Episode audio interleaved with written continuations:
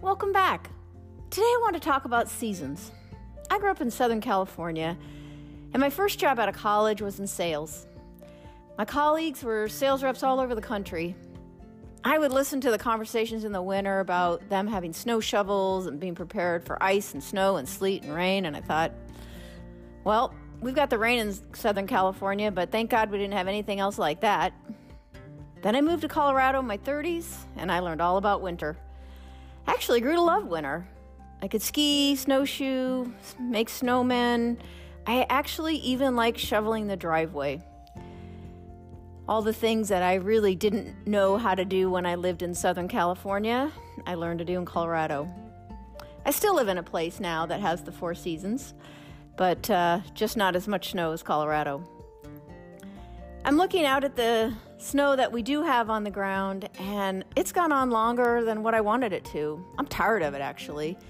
I started thinking about seasons and how I'm tired of this one. I want other ones to last longer. And I started thinking that I think God brilliantly made four seasons to help us learn about change. Because with every season, change is part of it. And just like nature teaches that, so we also have that in life. And change is inevitable and part of the plan. I know in my life there have been times of change or seasons that I wanted to be over quickly.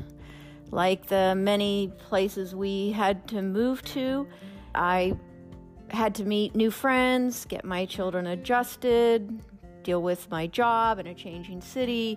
I just wanted to be over. I wanted this season to go quickly and move to that comfortable season. And it all came together at the time that it needed, just like nature does. Right about the time that we're ready for one season to change, the next one begins. I can remember the season that I loved the most was when my kids were little and they were just learning and growing, and I was the most important person in their lives. They would come running to me with open arms, and I would scoop them up, and it was just the best day ever. And I wanted that season to go on forever. But just like in perfect timing of life, it moved on right when it needed to.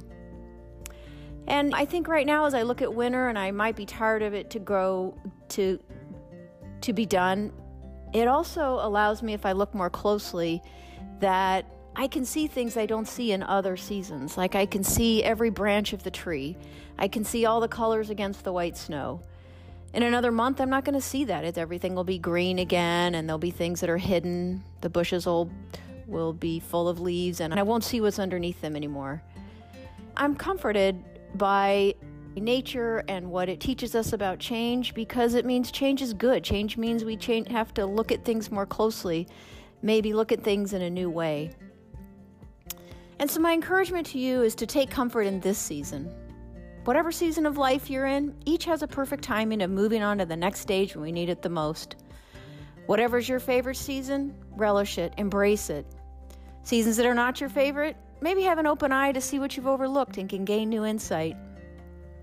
So, for me today, although I'm dreaming of the warm, sunny days ahead, I think I'll put on my warmest jacket and snow boots and take my Labrador Macintosh for a walk and get out before all the snow melts.